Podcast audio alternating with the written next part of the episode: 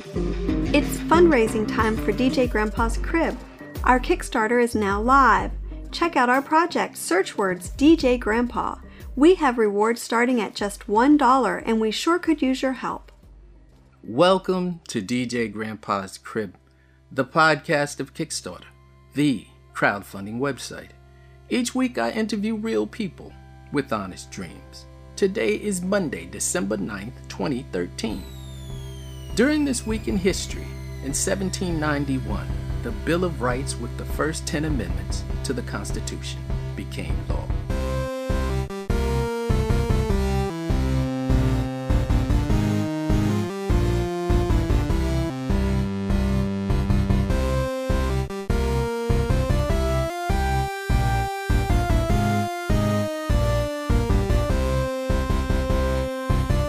Oh, dude, I told you I couldn't discuss your game ahead of time, man, because I got words about that game, man. Words. I would love to hear the words. Okay, this is DJ Grandpa's finest moment right here. I'm talking to Chris of Tiny Trek. Dude, I'm loving your game and watching your game, man. Looking at the video. I swear I gotta have a license. I gotta get a license, but the main reason I want to talk to you is because this game looks like I'm playing Legos, man. It looks like you're playing with Legos on the screen. And I hope that's not an insult to you, man, because it's totally cool to me, man. Not at all. I was uh, waiting on art assets for another project I'm working on, and, and I said to myself, what can I work on where I don't need an artist? You know what I mean? So I started Right. researching procedural generation. Right. I was thinking of an old game that I used to love. It was really the first game I ever owned for my Tandy 1000 computer back in Oh, that mythical time called the 80s. I had an Atari and I had all of that too. The game was called Starflight, and it's the first game I ever owned. Damn those guys. They put me on this course of game development all those years ago. Right. and I've always wanted to make a game like that. And so I said, well, uh, how can I how can I do that game? Try to do it better and do it with just squares. And the result, of course, is a year later, Tiny Trek. I just didn't see how people on Kickstarter would be excited about it. I thought like I would be the only one. And then you have like this whole community of almost 500 backers and they're totally cool asking for sort, you know, all sorts of upgrades and they want you to do collisions and stuff and oh, and you have the greatest theme song ever. I hope you own the rights to that, man. That is totally cool. I got that from uh, a fellow user of the development tool that I use, Vincent Beers. He does chip tunes. I basically said, Vincent, I want you to watch Star Trek, Star Trek Next Generation, Star Trek Voyager, Battlestar Galactica back to back for 72 hours, and then lock yourself in a room and compose Tiny Trek theme music. And he did just that, and he, he really nailed it. Wow. It fits the game, I think, perfectly, and a lot of people seem to like it. When I listen to the song, it's like I know the cavalry is on the way. Indeed. Right. I think the reason why people are, are excited about it, it's obviously not because it's definitely not a AAA cutting edge, latest graphics, next gen console title. Right. Uh, it definitely, you know, harks back to again those '80s for games. I think it's the feature set that uh, we're trying to deliver, and that is I've yet to play a game with the exception of Starflight, and even it doesn't do it the way I want. And that is to be able to play out all those episodes of uh, our favorite TV shows growing up Right. you know, trying to uh, cram that into a procedural generation engine was the challenge. And, and so far, so good. It's it's pretty exciting. Maybe you've stumbled on something. Maybe there's a not a sequel or prequel, but maybe there's another show that you can slightly bump off in this procedurally generated world for like another game or something. You know, I'm just saying maybe you stumbled upon something. I'm really hoping I've stumbled onto something because it's been 13 years as developing as an indie. Right. I mean, let's be honest, I really could use with tripping over a big bag of money. No, I understand the bag of money. Yeah, yeah. Living indie is a challenge, uh, but it's fun because you get to create crazy stuff like Tiny Trek. You even got the perfect name, man. Now, I will say I cannot understand what the away missions are about. I know someone with a red shirt must get killed or something, but I, I can't understand. Like when I watched the demo, I was like, I can't understand. What are they doing on the planet? I don't get it. What's the gist of the, the away missions? Basically, I'll, I'll just break it down as quick as I can the entire game. You generate your ship, you generate your race, and that all starts with picking a home star. There are different star types, and they affect your stats. You know, if it's a red giant, it's, you're going to have a tougher race than if you went with a, a white dwarf. Right. Because it's a more hazardous environment, and this that extends down into picking a planet in the star system, all procedurally generated. Right. Then you go to picking your race and your ship, and you can you can customize the ship. Once you're all done with that, it then drops you into the galaxy map, and the game is endless. So you could pick one direction and travel it for as long as you can survive in the game and, and keep encountering new planets and new stars. And the Right. Way Mission engine is a way for us to provide some of those episodes. If you, if you remember watching your, your Next Generation or your Voyager or any of those old shows, Right. you know, going down to the planet was a critical part of, of an episode, Yeah, you could die that way fast. especially if you're wearing that red shirt. Yeah. So what the game does is it takes the values of the generated planets and then it conceptually generates uh, a surface. Now, you can go to any planet and any star that you can reach, and you can just go down to the planet and explore, scan planets, pick up minerals, do stuff like that. But the way the episode generator works is there'll be certain triggers. So let's say you're flying along, one trigger can be you detect a, a, a trail, some sort of plasma trail, an energy trail. So the crew uh, will ask you, do you, you want to, you know, investigate? And if you click yes, that starts a new episode. So maybe that brings you to an asteroid field and you find a captain in a broken up ship and he's, you know, asking for your help. Oh, So derelict. tractor beam him out, right? Yeah. It, it procedurally generates that. Then when you leave the procedural generation, he'll say, my ship's damaged. Uh, I thank you for saving me, but maybe you could go get my crew that's on this planet so-and-so that I left them there because, you know, I thought we were all going to die. So the procedural gener- generation engine will do that. It will it'll either pick an existing star or a planet Right. or it'll write one, and then you can travel to that planet, beam down to the surface, find the people, and bring them back with you. Then again, maybe you get a uh, transmission from your command saying, bad guy X is uh, holding hostages on planet Y. You have to find the planet, you got to go down, and, and you got to take him out. I can get communications Oh, yeah, like that? yeah, yeah. That, that, those are all triggers. Yeah, Okay. You get uh, All right. communications, you can communicate with other ships. It'll show up on the screen. There's, I think there's a picture of it uh, Right. on the Kickstarter page. It's in the video, too. And the space battles look totally cool. I'm totally in love with those, man. and that's what I'm focusing on right now in the Kickstarter is um, getting all these uh, great folks that have backed the project to play alpha builds of it, and you know Oh. they came up with some great ideas that I just implemented yesterday. Like before, you could just fly through an enemy ship, and, and the idea, of course, was there's X, Y, and Z in space. But they said, well, maybe it'd be cool if they collided. So Yeah, last yeah, night yeah. we came up with collisions, but I would have took it a step further, and you actually deform the hull when you crash. So if you crash on another ship, you can put a dent in it, or you can break off pieces of ship, and, and you get that uh, deformation, which doesn't really affect the gameplay yet. No, but it definitely looks cool and, and kind of builds into that Right, you know, right. suspension of disbelief. I was just flown when I saw the Legos. I mean, it was like playing with Legos, and the solar systems look blobulous to me. You know, I know that's probably not a word or whatever, but it just looks It's a super. word now. It was super cool and was something I could understand. And the galaxy looked expansive, almost like kind of like Stargate. You know, when you get to choose. Yeah, exactly. yeah, and I was like, this is totally cool. I'm hoping the game has a certain charm. I invite you to check it out. There's a reason why uh, we still play Galaga, Pac-Man, Donkey Kong, all those old school games. We still play them because there's a certain charm. I'm trying to capture that in Tiny Trek. Come visit us on Kickstarter and uh, let me know what your opinion is. For anyone out there, go to Kickstarter.com. Like he said, Tiny Trek. And if you can't find it there, always go to DJGrandpa.com where we try and have as much fun as possible with games such as this. Chris, thank you very much, man. Thank you, sir. It was a pleasure.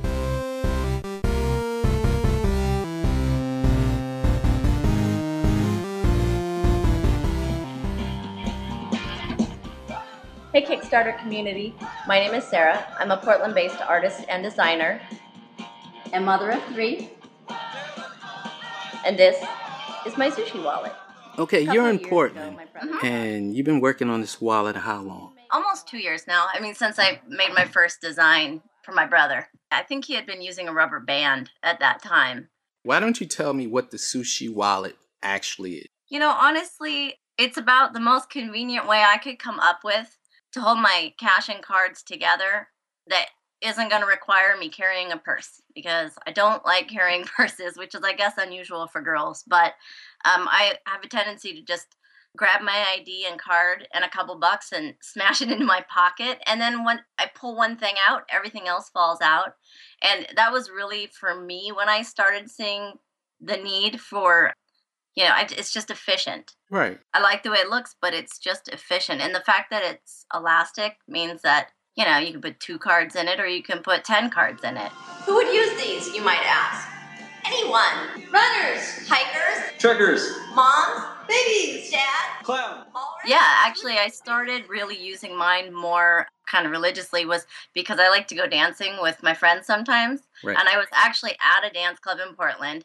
We stepped outside for a minute to get some air and we started talking to someone. And I pulled my phone out of my pocket and my cards and my cash all fell on the ground with my phone. Oh yeah. And this guy, this guy goes, "You dropped your stuff. You really should have a little wallet or something."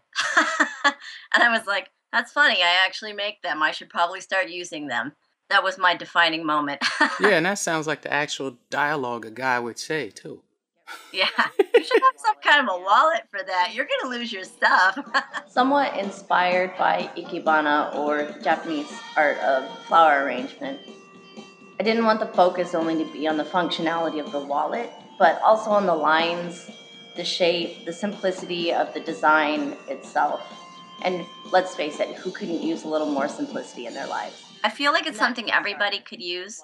Right. I have a 15 year old son who keeps his school ID and cash and you know bus pass in it, and then he just throws it in his backpack when he goes to school. Mm-hmm. And then you know when he's going, you know, the mall or whatever with his friends, puts it in his pocket. And you know, I've got other moms I know that use it that have babies and they put it in their diaper bag and then switch it to their purse when they're going out. My brother uses it, and he didn't even think he would.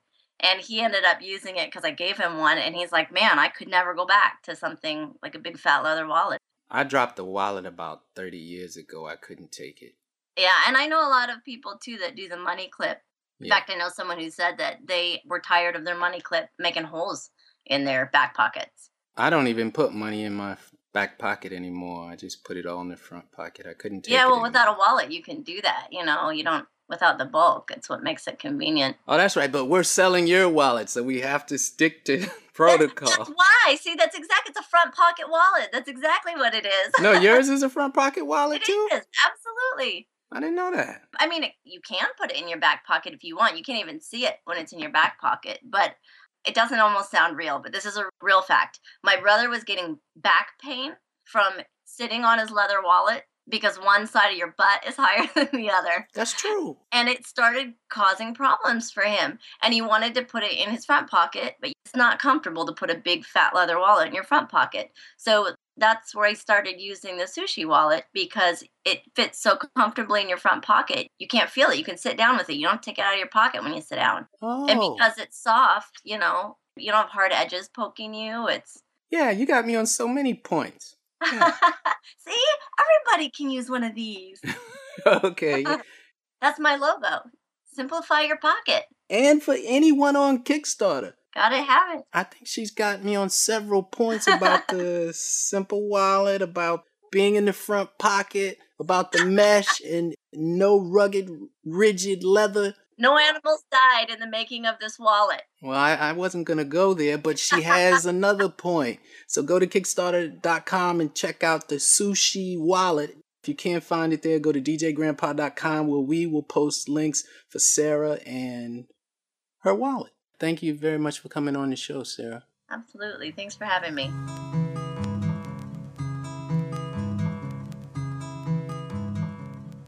Up next, a brand new segment on DJ Grandpa's Crib, the Kickstarter Neutral Zone.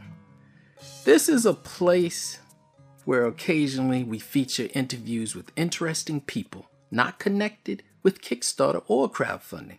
Our first guest is Tony Dow, also known as Wally from Leave It to Beaver. Welcome, Mr. Dow. Leave it to Beaver. Starring Barbara Billingsley, Hugh Beaumont, Tony Dow, and Jerry Mathers. Hello, as the Beaver. DJ Grandpa here. Hey, DJ Grandpa, how you doing? I'm doing pretty good, man. How you doing?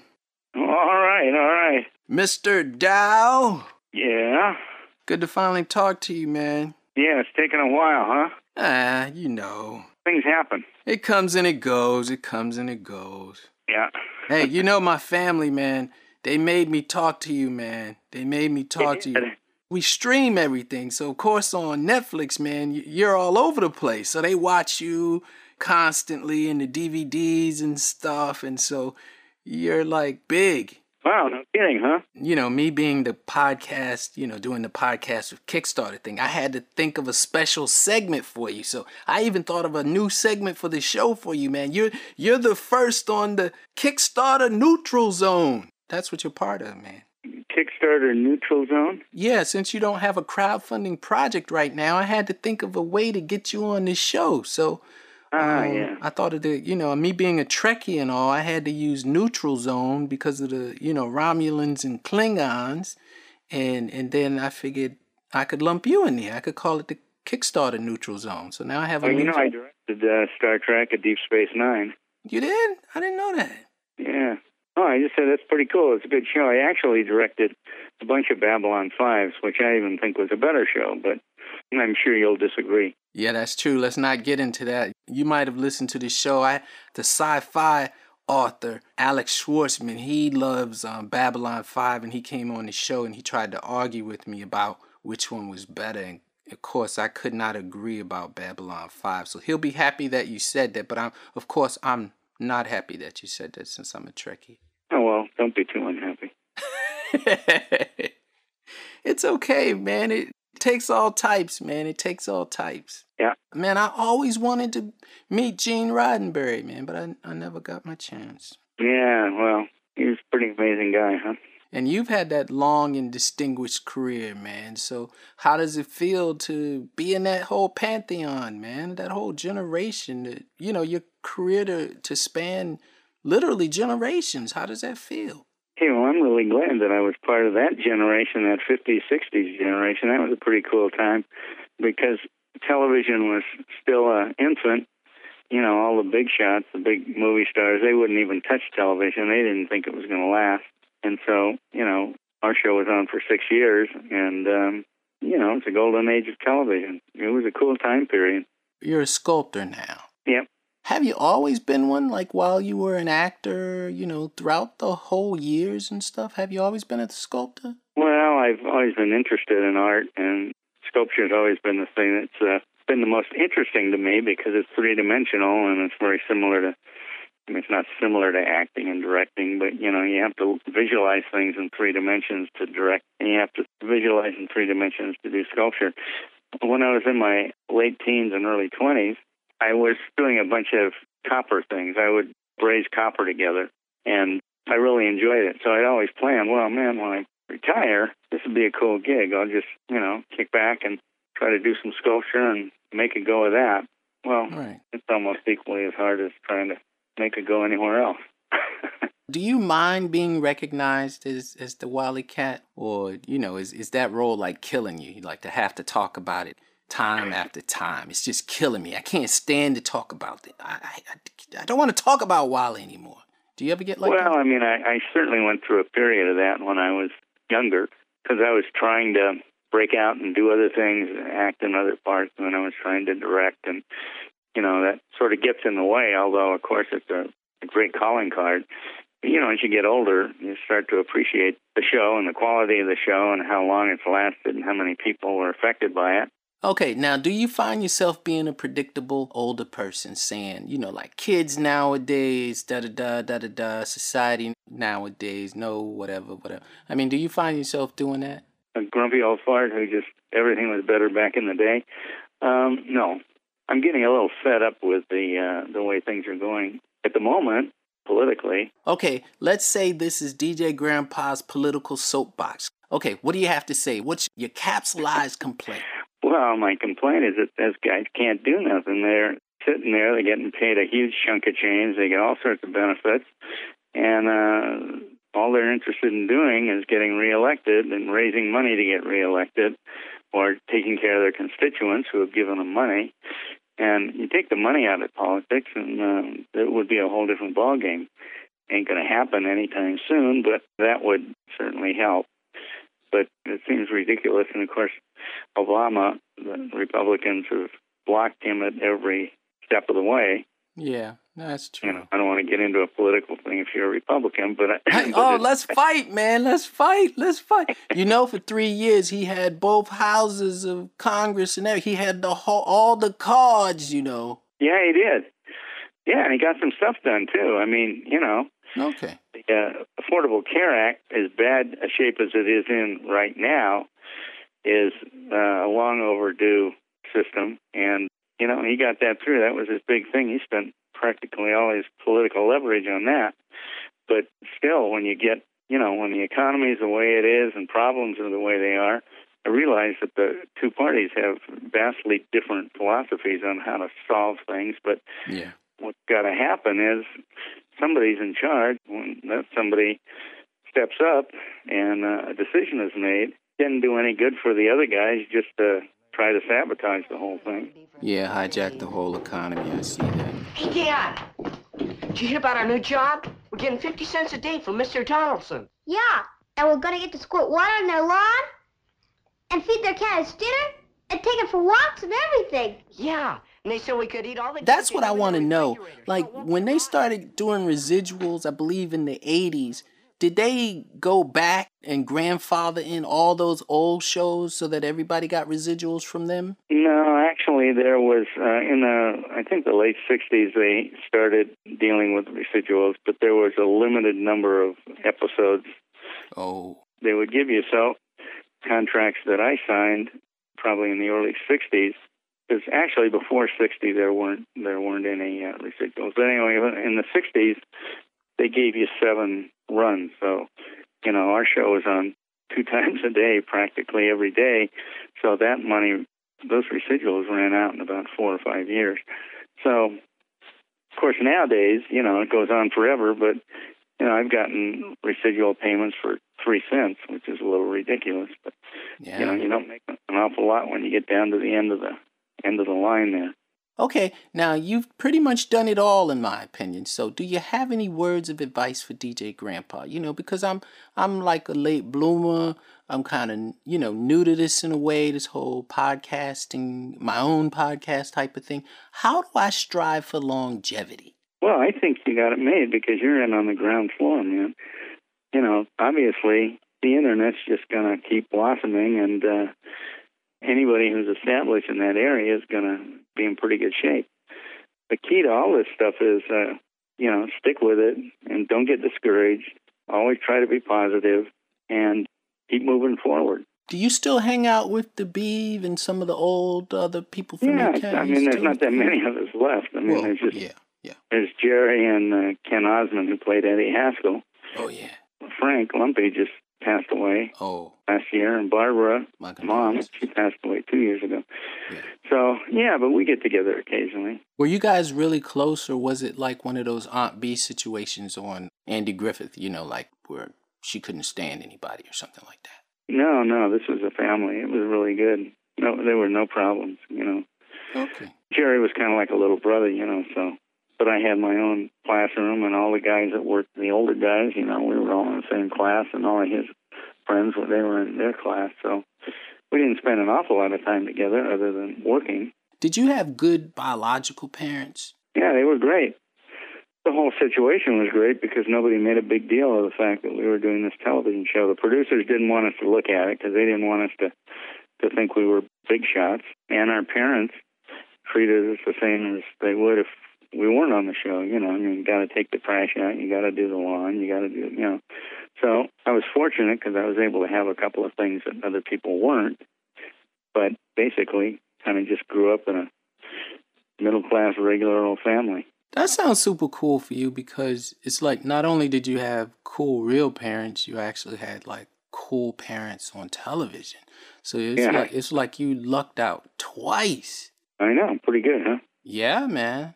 Great wife, cool wife. Very cool. My son's very cool. Wow. My granddaughter's very cool. My whole family's cool. what don't you have, man? What don't I have? You got everything. Uh, well, no, I don't think so. But I've, you know, I've got a few things. I'm not complaining. No, I got you. I got you. And I, and I appreciate you coming on the maiden voyage of the Kickstarter Neutral Zone, man. I really appreciate it. I want everybody to know Tony Dow, Wally from Leave It to Beaver, and For the record, he claims that he treated the beeve above board. Absolutely. Yeah.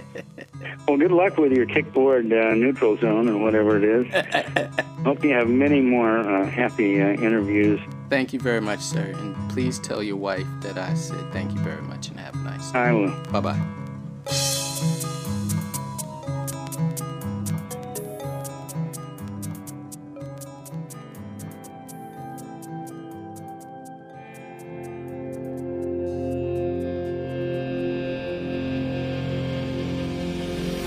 On your faster plane. I wanna go anywhere far away from all the noise, way up high into the air. The maps in my room, I've been dead over the wall. Welcome to DJ Grandpa's crib. And who am I speaking to? This is uh, Max and Adam from Nevada Color. I guess you guys would have to be out of Nevada, right? Oh, so Not we're from uh, exactly. Pittsburgh, Pennsylvania. Well, that's backwards. How'd you get the name Nevada? We were throwing a couple of names around there, and we knew that we wanted to use the word color. We had come up with a couple of different options, but none of them quite fit right. And uh, our lead singer Quinn just went online and was doing this uh, racehorse generator name, and the name Nevada Soundwave came up, and I was like, "Hey, how about we call it Nevada Color?" And he was like, "All right, let's do it." So We get so that- asked a lot that's about the it. real It's that's the real story. That's as good a lie as any, man. That was totally cool. Yeah, man. People ask us all the time. We're like, "Well, do you want the actual story?" Because uh, it's not that great, but it's it's funny. So Yeah, if you were famous, I'd be like, that is a great story. right, man. Yeah.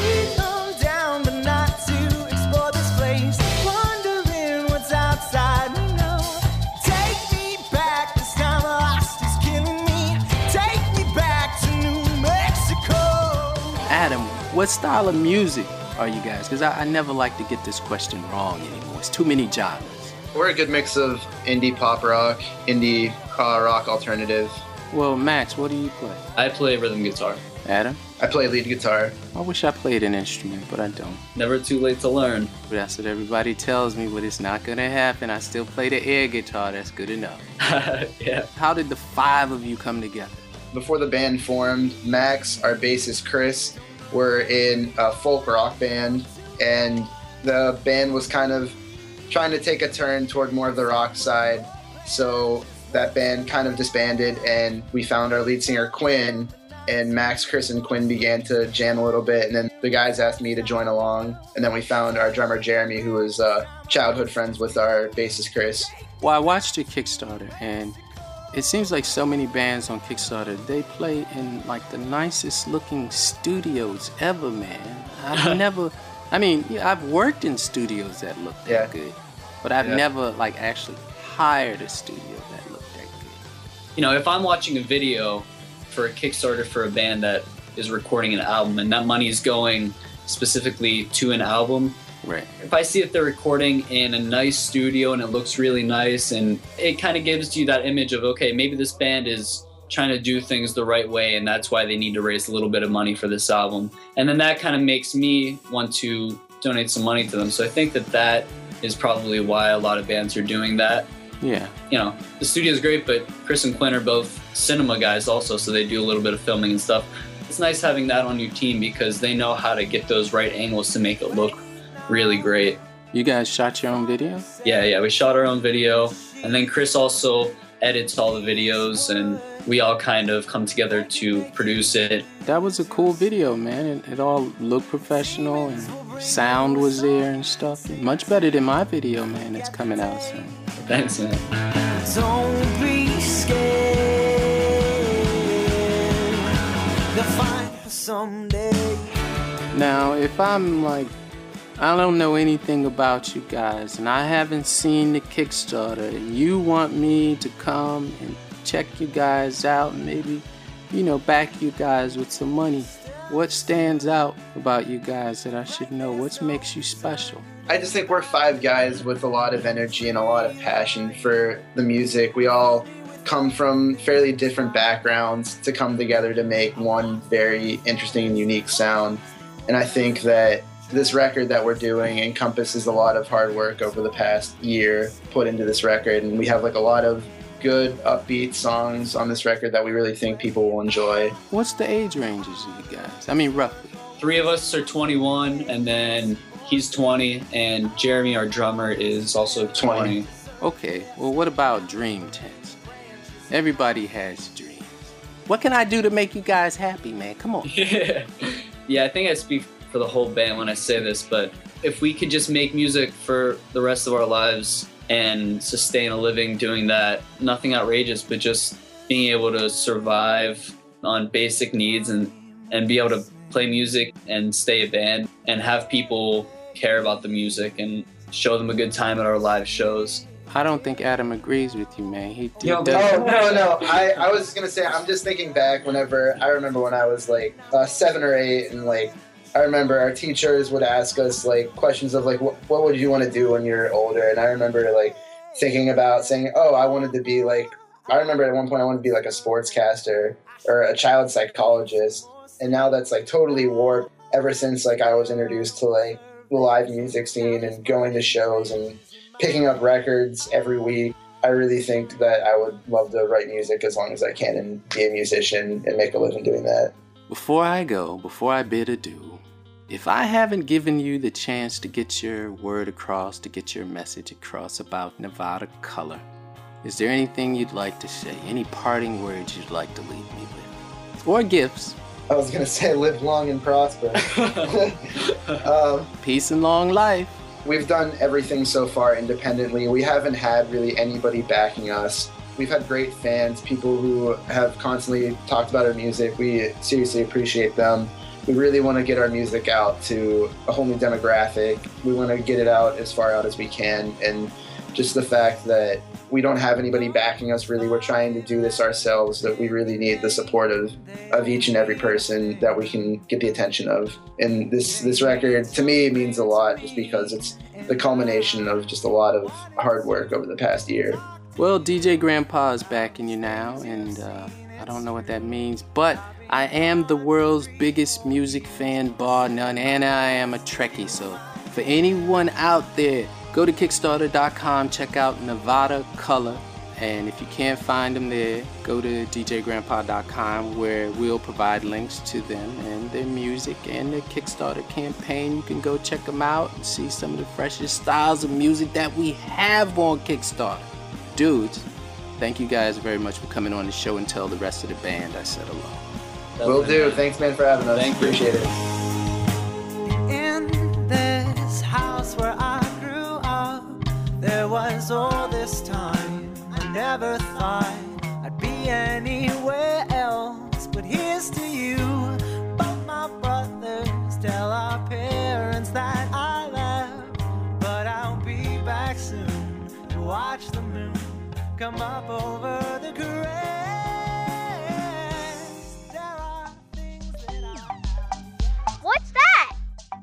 It's a bob. It's fun. It's the most fun I've ever had with a balloon. Look, you just squeeze it like this, and the balloon comes down. When you release a little, it floats back up. Squeeze, release, squeeze, release.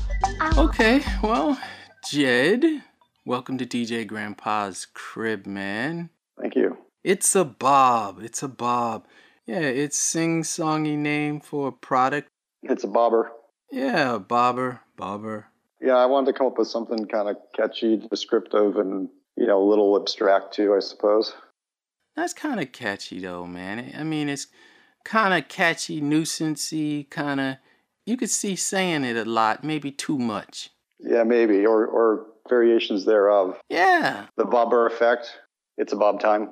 you kind of twisty in that sort of way. I also consider it a uh, toy for the kid in all of us. You know why I like your It's a Bob story and I watched the video because you talk about it like it's this rite of passage, right? You know, you get in a balloon and wee, you know, you let it go and and you marvel at how high it flies. But my oldest child, man, she would always let a balloon go and it would be the end of the day. She could never bounce back from that, crying, whatever. So your gizmo, it would keep all of that from happening. You know, she could let it go, retract it, let it go, retract it? For me, it was sort of the nostalgia of playing with balloons as a kid. It seemed like it was universal. Everyone had a relationship to letting a balloon go, whether they, you know, let it go on purpose or whether they let it go by accident. You know, in some cases, like your daughter, it's like the end of the day. In another scenario, you know, maybe the little kid let it go just to see it drift away. Now, how long has this toy been in development? Because it's not always so easy. You know, we talk about these ideas, but it does take time for them to mature and come together. I've seriously been thinking about it for probably close to four years, maybe a little less. Right. And it's kind of taken that long to figure out the interaction and the experience and obviously the technical aspects of how to produce the product at a, for the market space, something that could be inexpensive and easily accessible. And, uh, you know, I've gone through many iterations of how to design the product.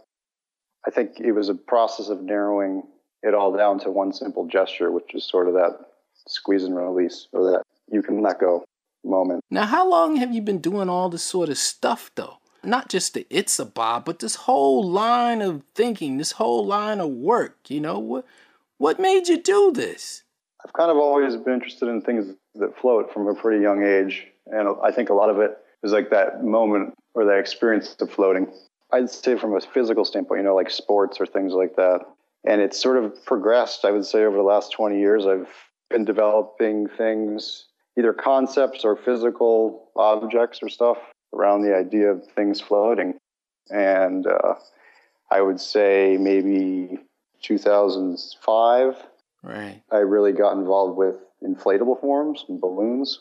So, but uh, conceptually, I, I think I started back when I was probably 18.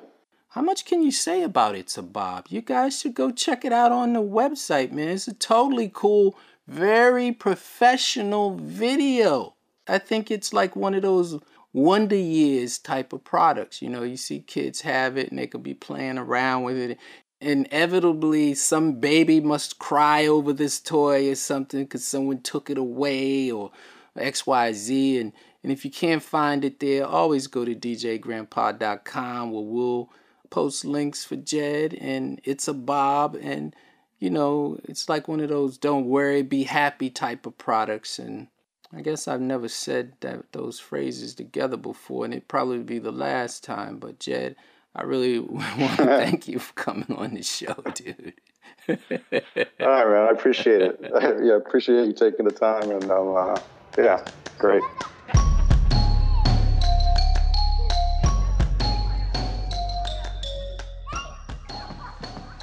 Giant Boy Longboards began with a simple plan to build an inexpensive, responsive longboard. We have a great prototype and a press to make many more. We love the natural wood grain finish of our longboards and hope you will too. Kevin, how's it going? Doing good today. Hey, thanks for calling. What makes your skateboards different? What's the word like Giant Boy Longboards like? It's been a great summer for us here in, in Northern California. We're at a point now where we're looking to uh, involve more people and really foster the community here. We have a, a great prototype model, 39 inch longboard. We've tested it over the summer and a lot of people loved it. And a lot of people say, hey, how can I get one? And to get to that point, we built a, a longboard press to make the longboard itself. So with our new model, with our skateboard press, we want to build more longboards, help distribute them to kids out there, people who maybe can't afford them. And we're also big on safety. So we want to get safety gear into the hands of kids who need them too.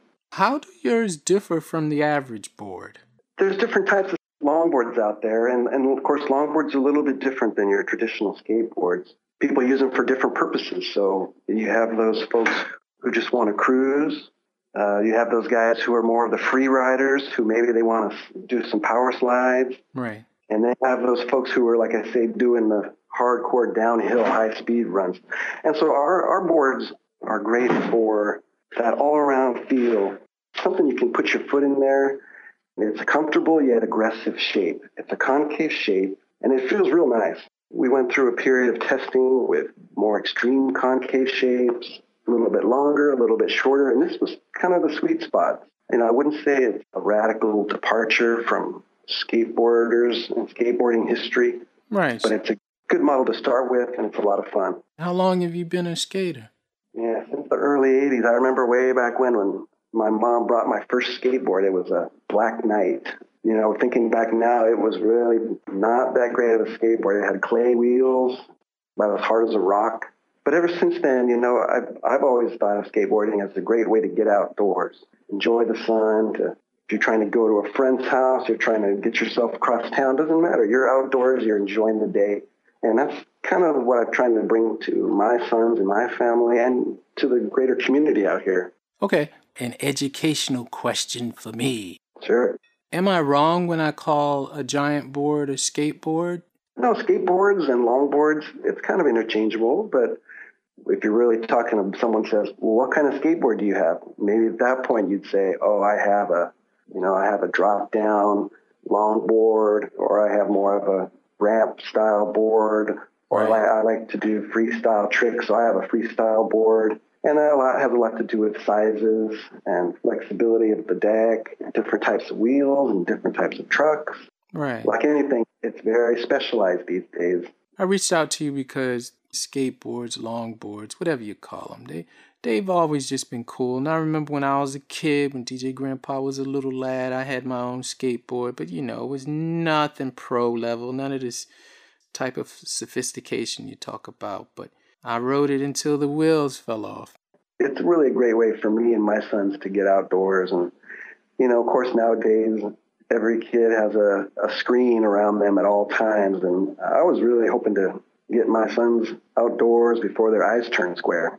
Is there anything I left out that you'd like to say? Well, first off, just thank you again for this opportunity to talk about our project. We only have about a week left, a few short days, so we're really hoping to get people to take a look at our prototype model, take a look at the sandwich press we have, so we, we're able to make more longboards now, and look at our plan to give away safety gear to kids and help promote the community and, and foster that community. I like to think of local skateboard and longboard builders as kind of like microbreweries. You know, 10, 20 years ago, they popping up. I think there can never be enough of them. For anyone out there, you want to check out a super cool part of our culture? Giant Boy, longboards, building, and sharing adventures. They're funding on Kickstarter. They don't have long left though, so you should go check them out and see if you'd like to contribute. And if you can't find them there, you can go to djgrandpa.com and we'll have links for Kevin and his company Giant Boy. Dude, thanks for coming on the show, man, and it's been a totally cool vibe. And thank you so much, DJ. I wish you well. You too, man. Longboards will be there with you. Thanks again. thanks, dude.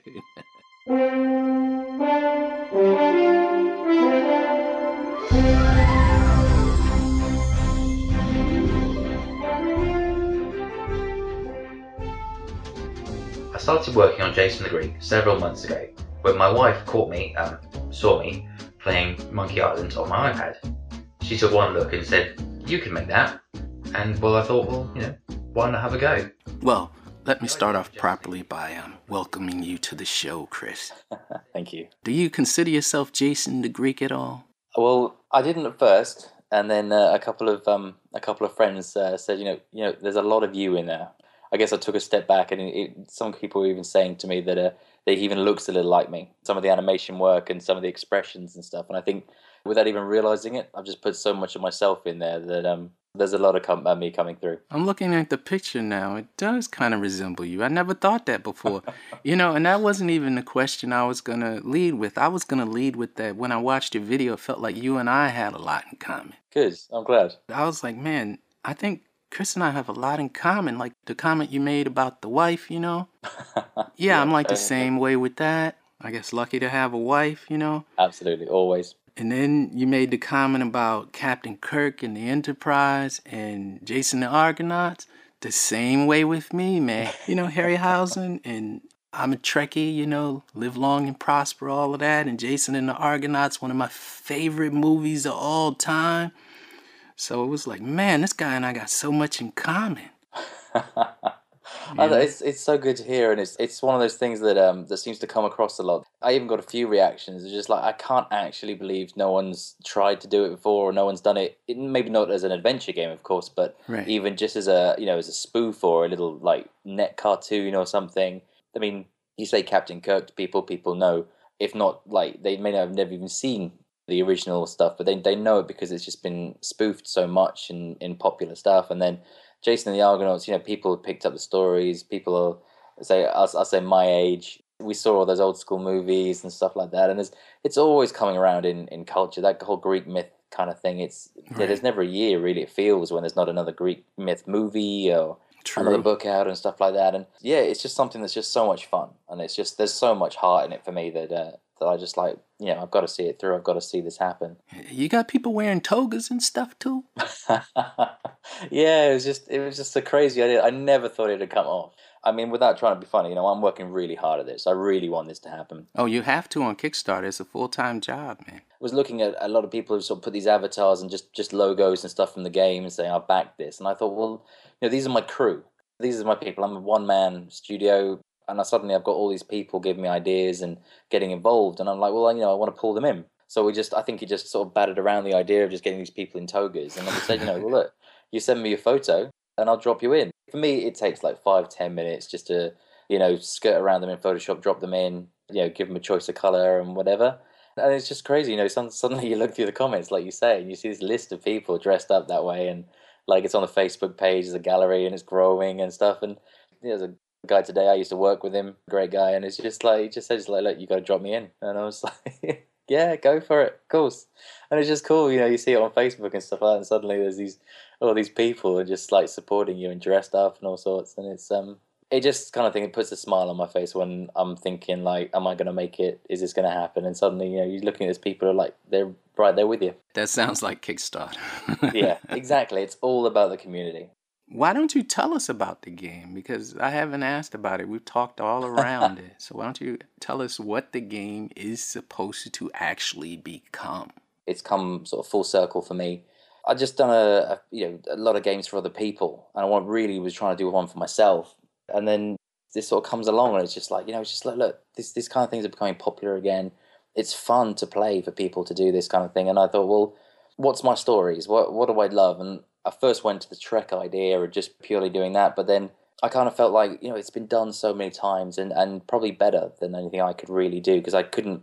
I really was just forcing the story along, and it's just not funny. And suddenly I'm not having it's fun not fun. Yeah, it's not fun, dude. Yeah, so it's just like, well, if I'm forcing this, then there's something wrong. So I took a step back and really just looked at more the, of the kind of things I loved, and sort of just. I swear at the time it sounds really stupid, but I, I swear at the time I was um I was talking at my son. I mean, he's one and a half now, and Yeah, I was about to, dude. He's a little baby, man. Oh yeah, yeah. But I talk, I talk at him all the time. I talk all sorts of stuff, you know. And, and we were sitting there, and I think I was probably feeding him at the time, and I was talking about this game. And I was like, Milo, I don't know what I'm doing. I don't know how this is going to work. And and it just popped into my head about you know, all Greek myths. I've always loved. I mean, you know, through like the Disney Hercules movie and stuff, still my favorite, and all the rest of the, you know the Ray Harryhausen and stuff. And I was just like, well, that would be funny if you took Jason and the Argonauts, if you put Kirk and crew into the Greek myth and you used that spoof but put it in something that you know was just not out there. And I checked around and I couldn't find anything like it. So I was like this this has got an edge. This has got something fun. And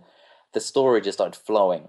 And I looked at the Yeah. original myth and I started and you know the, the the quest lands on this island full of women. And I thought you've got this personality of Captain Kirk you land on an island of women. And I just thought, well, that's just writing itself now. This is just crazy. So I was like, and I'm getting to the point now where um, you know, I'm, I'm skipping ahead a little bit in the story, but getting to the point that it hinges on this point where you you romance or seduce basically the princess uh, Right. on the island, and then your next part in the game is to actually get out of her room before she wakes up, and your uniform's gone, you can't find anything, so you just got to get out quick. Yeah. And so you've got the choice of going out the window, or you got to go out the front, and you're just running around the place in your uh, your leopard skin budgie smugglers. You can kind of do anything with it. It's open there, and you just you just stick to that that skeleton of the of the myth.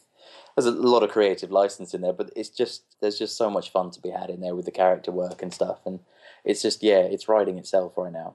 I'm having a lot of fun with it, and yeah, it's great to get other people involved in it and putting the game out there, in, even in a demo form Right. And saying, look, you know, it's it's early days, but I've got this far, and, and to have so much positive So they are liking the demo then. They are yeah, it's crazy, and you just you just think you know you put stuff on the internet and everyone slates you and tells you just how awful you are and, and just a terrible human being you are or something, and it's just and this and this comes back and they look, you know, I love the style, I love the story, the jokes. And I was talking to some guys yesterday, and they were saying, you know, it's like, do you ever get bored of the jokes because you're reading them the whole time? Do you ever start thinking you're not funny? I was like, you totally do. You put this in first time, and you laugh maybe, or you think, yeah, that's that works and you play it for the hundredth time and you run through it, you're like, is anyone going to find this funny anymore? But yeah, it seems so. I got to play this demo, man, and read some of these jokes or something, man. I hope you find it funny. You know, it's, it's so hard sort of saying, you know, like, this will be funny, but some uh, people. I'm a hard audience, man. I'm a hard. yeah, I got it. I'm very super critical, man. Super critical. I'm gonna have to check that out. Just bear in mind, you know, you're running your own Kickstarter in the future. So, oh, oh, okay, all right. So, oh, no, no, no. no. Yeah, humility. Yeah, I'd love, for you to humility. I understand. I understand. And I remember in the video you said, "I'm gonna make a game to the best of my abilities." oh yes, that's it. That's it. Stand on that. Yeah. I think we should leave on that. I th- think we Yeah. should end this video on. I mean, I think we should end this interview on that. I think so. It's it's a good line. I'm, I was pretty happy with that. I was just like, you know, I'm going to do my best for me, for you. You know, it's just like you back this, and I'm going to do everything I can to make this happen. And no cats die. No kittens will cry. No, if we make it. Yeah. You you have a um twisted sense of humor, man. But I'm I'm I'm liking it. It's okay, man. You're lucky you're married, man. You lucky. Oh, very. No doubt about that. You know, I've been told that several times. Oh, lucky you. You know, da, da, da. Oh, definitely. It's a good thing. yeah. Yeah. And for anyone out there, check out Jason the Greek on Kickstarter. It's an adventure game. And if you can't find it there, go to djgrandpa.com where we'll have links for Jason and his fledgling company. And I mean, how could you go wrong with Captain Kirk and crew, red shirts, Jason and the Argonauts, Greek mythology, all of that? You can't go wrong. The fleece, the golden fleece. Jason, dude, not Jason, but Chris. That's cool. I've been called that so much to this uh, last month. So I yeah, know. I, I kept saying Jason the Greek, Jason the, but but it's Chris. Thank you very much for coming on the show, man. Thank you, Grandpa. It's been great.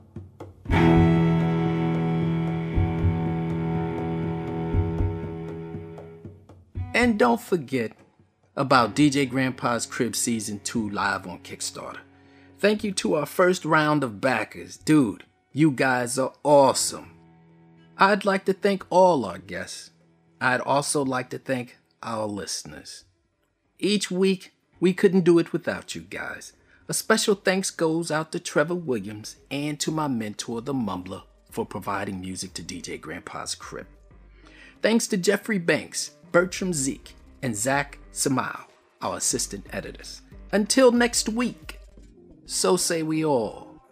The homepage for DJ Grandpa's Crib is djgrandpa.com. You can follow us on Facebook and Twitter, DJ Grandpa's Crib, all one word. Please subscribe to our podcast in iTunes, which helps other people discover the show. And don't forget to leave a comment while you're there.